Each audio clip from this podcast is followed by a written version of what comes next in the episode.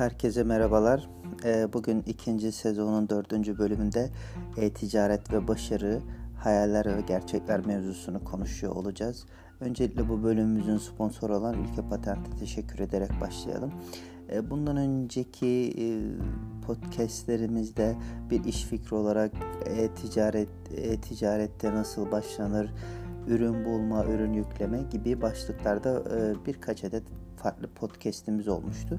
Bugün ise bunların hepsini yaptık. Bir şekilde bir iş fikri olarak sıfırdan kurduk ya da hali hazırdaki işletmemizde sunduğumuz ürün ve hizmetleri internette online satışa açtık. Yani temel olarak e-ticarete başladık, ürünlerimizi yükledik, ödeme altyapımızı oluşturduk, kargo anlaşmalarımızı yaptık, nasıl göndereceğimizi, ne yapacağımızı, sorunları nasıl çözeceğimizi belirledik.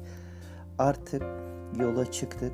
Peki bundan sonra büyümek ve başarılı olmak için neler gerekecek ve diğer örneklerde başarılı e-ticaret firmalarıyla başarısız olanlar arasındaki temel farklar ne?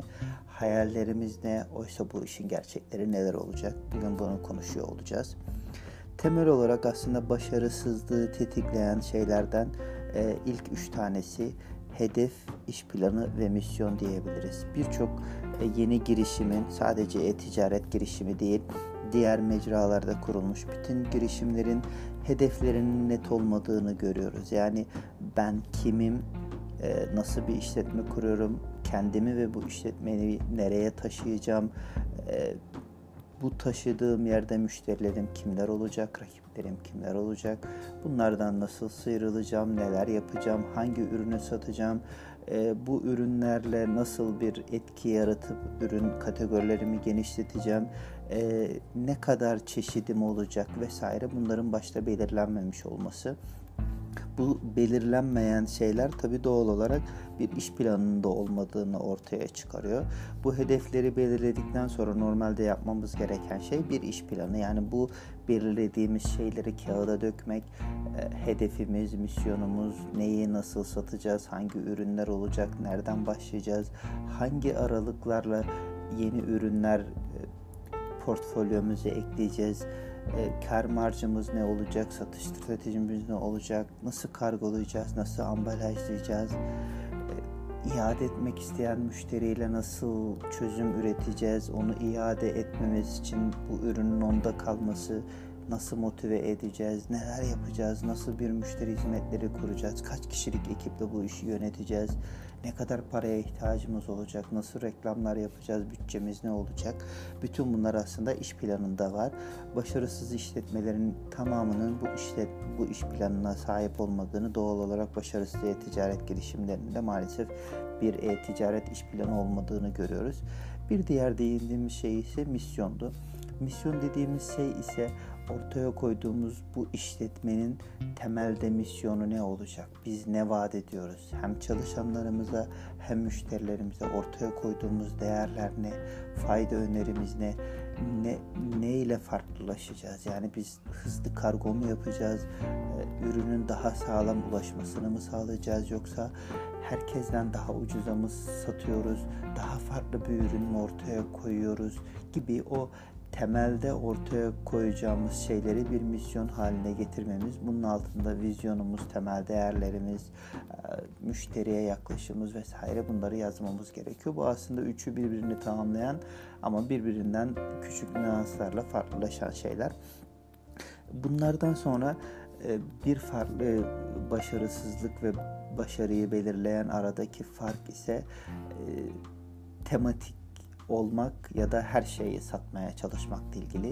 Çünkü e-ticaret girişimcilerinin büyük bir kısmını gördüğümüzde e-ticarete başlamak için, yani bizden fikir almaya ya da danışan olarak geldiklerinde, rakiplerinin işte ben sahibinden gibi bir ilan sitesi kuracağım, hepsi burada gibi her şeyi satacağım, onu satacağım, bunu satacağım ya da işte falanca site gibi olacak vesaire gibi çok farklı ürünleri satan bir konsept hayal ederek geldiklerini görüyoruz. Çünkü biz bu kadar farklı ürünü internete koyacağız, müşteriler de zaten bekliyorlar, hemen alacaklarmış gibi bir algı var. Oysa ki müşteriler internette bir ürün aradıkları zaman önce karşılarına çıkan bir sürü site var. Yani bugün işte N11, Trendyol vesaire gibi platformlar var. Bu alanda özelleşmiş siteler var değil mi? İşte bugün yapı malzemeleri işte Koçtaş var, Tekzen var, ne bileyim işte ev tekstilisi, English Home var, şu var, bu var. Onların öncesinde bu pazar yerlerindeki ürünler çıkıyor. Sonra onlar çıkıyor. Sonra yıllardır bu işi yapan firmalar çıkıyor. Sonra bunu sosyal medyada satışını yapanlar çıkıyor vesaire. O rekabetin arasından sıyrılmak, yani ben hepsini satacağım deyip bunlardan ayrışmak kolay değil. O yüzden tematik kanal ve bu tematik kanalın içerisinde de özellikle bir dikey kategori. Tematik dediğimiz ne? İşte atıyorum az önce verdiğimiz gibi ben ev tekstili alanında, ama ev tekstili de çok geniş. Yani işte havlu bornozla ev tekstili bugün, işte yatak odasındaki nevresim çarşaf yastık kılıfı da ev tekstili, salondaki koltuk örtüleri de ev tekstili, perdelerde ev tekstili değil mi? İşte yerdeki halı da ev tekstili. Siz hangisinde ilerleyeceksiniz? İşte örneğin diyelim koltuk örtülerini seçtiniz. Koltuk örtülerinin de bir sürü çeşidi var. Bir sürü farklı modele göre koltuk örtüsü var.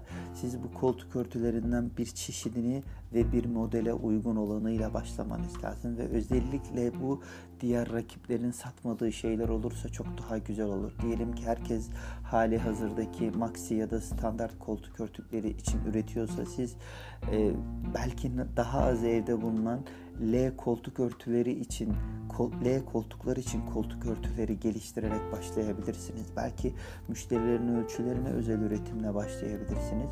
Oradan diğer işte koltuklara, diğer koltuk örtülerine geçip oradan işte salon grubundaki perdeler, ne bileyim belki otantik perde, ev tekstili, havlu bol. Yani oradan genişletebilirsiniz ama önce başlamanız gereken şey bir dikey kategori olmalı. İşte bu bir koltuk örtüsü olabilir ya da ne bileyim bugün başka bir şey yapıyorsanız işte oyuncak satıyorsunuz diyelim örneğin hali hazırdaki oyuncak dükkanınızdaki ürünleri internette satmaya karar verdiniz ya da çocuğunuz vardı ona oyuncak alırken eğitici oyuncaklar vesaire bu konuda uzmanlaştınız diyelim. Bu iş bununla ilgili toptancılardan alıp satıyorsunuz. O zaman yapmanız gereken şey bütün oyuncaklarla başlamak değil, işte belki 3 yaş grubu için zeka geliştirici oyuncaklar ya da anaokulu öğrencileri için anaokulu ortamında kullanabilecekleri oyuncaklar, yani o anaokulu ya da kreş kurumlarına toptan satacağınız oyuncaklar, oralardaki küçük mobilyalar vesaire gibi çok niş bir kategoriye hedef alıp sadece onunla başlayıp onda uzmanlaşıp daha sonra dikeyde ve yatayda ürünlerinizi geliştirmek, ama bunu az önce değindiğimiz gibi mutlaka başta bir iş planıyla ortaya koymanız gerekiyor. Bu çok önemli. Bir diğeri ucuz, yani fiyata endekslenmiş rekabet. Ama buna geçmeden önce kısa bir hemen anımsatma yapalım. Başta da söylediğimiz gibi bu bölümümüzün sponsoru Ülke Patent demiştik. Ülke Patent, Türk Patent ve Marka Kurumu nezdinde tescilli bir marka patent firması olup sizin gibi kişi ya da işletmelere marka tescili, coğrafi işaret tescili, endüstriyel tasarım tescili, patent tescili, faydalı model tescili ve barkod edinimi gibi konularda danışmanlık yapan, sizi Türk Patent nezdinde temsil eden, bunun dışında markalaşma, kişisel marka oluşturma, işte ürün geliştirme, Ar-Ge odaklı ekip kurma, inovasyon gibi alanlarda sizin meslek içi eğitimler, yani kurum içi eğitimler yapmanızı, buna yönelik ekipler geliştirmenizi sağlayan, bunları markanızı ya da patentinizi ticarileştirmeniz konusunda ya da teknoloji transferiyle bu know-how'u işletmenize kazandırmanız gibi alanlarda sizlere danışmanlık ve vekillik yapan firma. Bu konularda ihtiyacınız olursa kendilerine ülkepatent.com.tr ve sosyal medyadaki Ülke Patent hesaplarından ulaşabilirsiniz. Gelelim kaldığımız yerden devam etmeye. Ne demiştik? Ucuzu vaat etme. Ucuzu vaat etme hiçbir zaman ulaşamayacağınız bir hedef. Çünkü siz daha ucuzunu yaptıkça mutlaka daha ucuz satan olacaktır. Sektöre yeni giren olacaktır. Elindeki ürünleri satmaya çalışan olacaktır. sizden daha ucuza maliyetten olacaktır vesaire. Ucuzluk üzerine bir rekabet asla sürdürülebilir değil. Özellikle de yeni başlayanlar için ucuz satmaya çalışmak kesinlikle kısa vadede bir başarı gibi gözükse de uzun vadede mutlaka size zarar verecektir. O yüzden ayrışma noktanız, yani rakiplerinizden farklılaşıp rakiplerinizin ürününe geçmek için fiyata değil farklı şeylere odaklanmanız lazım. Bu ne olabilir? Onlardan daha hızlı müşteriye teslimat, hızlı kargo olabilir. Daha fazla ödeme seçeneği sunmak olabilir. İşte çok spesifik bir üründür. Hep müşterilere bir şekilde kırılmış, çizilmiş vesaire olarak gidiyordur. Siz farklı bir ambalajlama yöntemiyle daha sağlam gitmesini sağlıyor olabilirsiniz.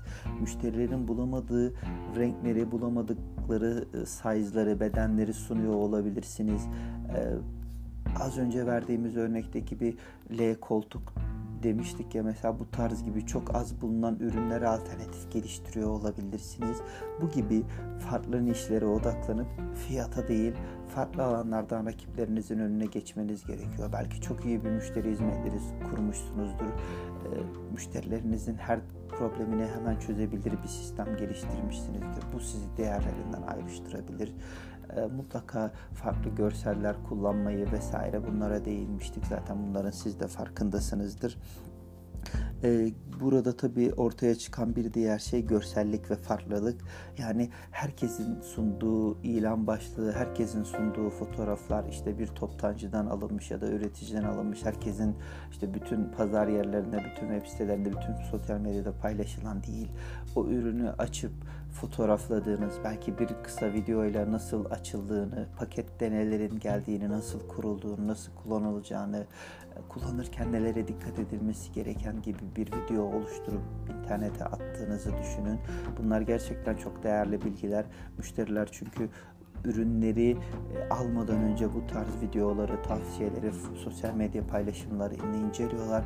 Siz de bunları kendi kişisel hesaplarınızdan paylaşıp işletmenizin e-ticaret sitesine yönlendirerek böylece bir influence, yani bir etki oluşturabilirsiniz ve bu alanda bir farklılık oluşturabilirsiniz. Bunlar çok önemli.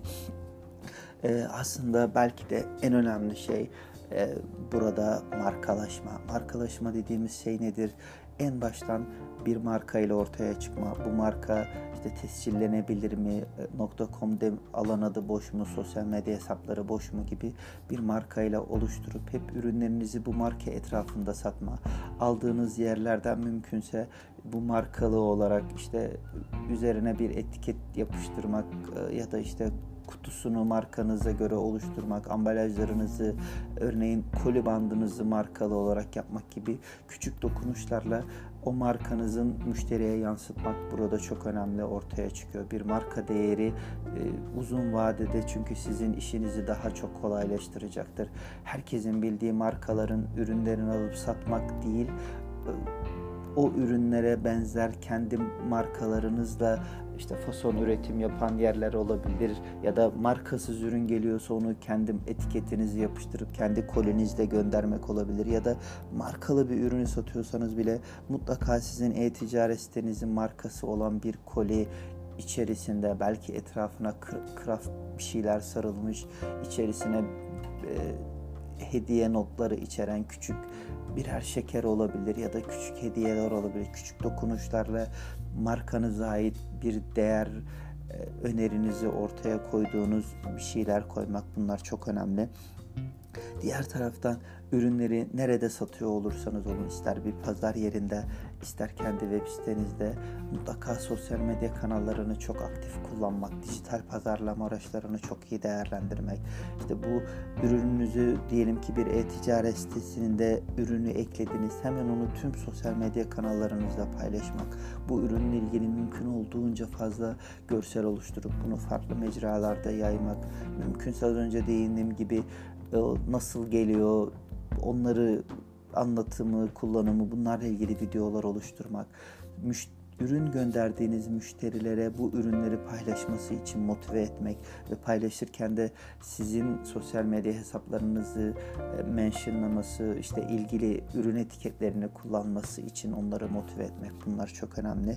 Özellikle dijital pazarlama araçları deyince tabii ki bu sosyal medya kanalları, sosyal medya reklamları, Google reklamları, işte Facebook, Instagram reklamları, bunlar çok önemli.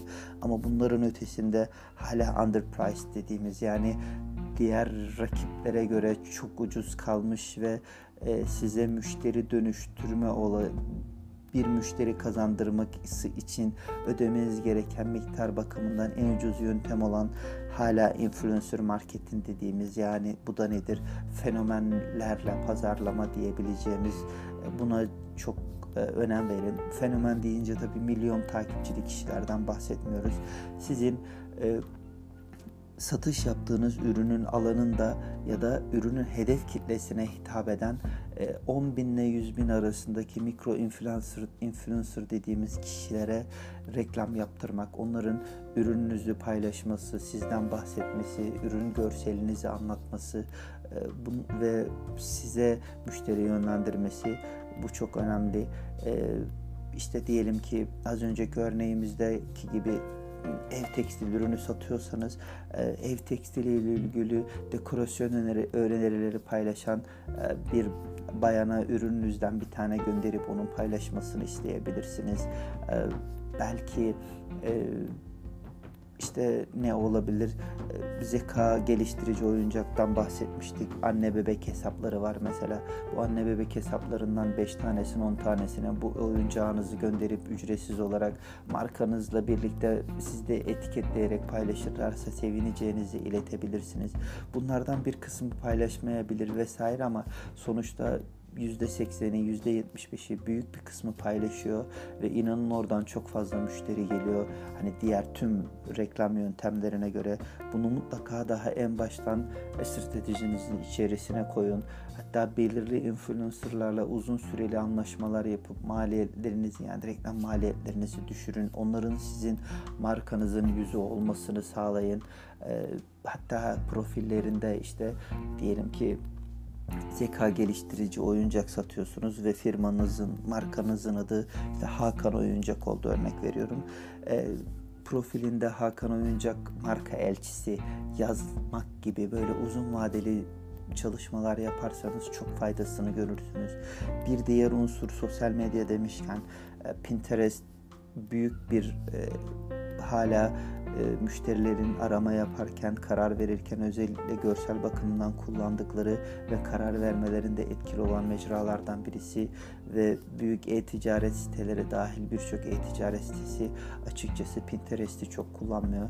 Hemen bir Pinterest stratejisi oluşturup kişisel bir Pinterest hesabı açıp markanız için panolar oluşturup onun altında sattığınız ürünler için farklı panolar oluşturup internet sitenizdeki sosyal medya hesaplarınızda paylaştığınız fotoğrafları pinleyerek oradan farkındalık, bilinirlik ve oradan sitenizde linkler vererek sitenize nitelikli ziyaretçi, yani müşteriye dönüşme oranı muhtemelen daha yüksek olan ziyaretçiler kazanabilirsiniz. Bunu kesinlikle unutmayın. Bu benim size verebileceğim en büyük tavsiyelerden bir tanesi.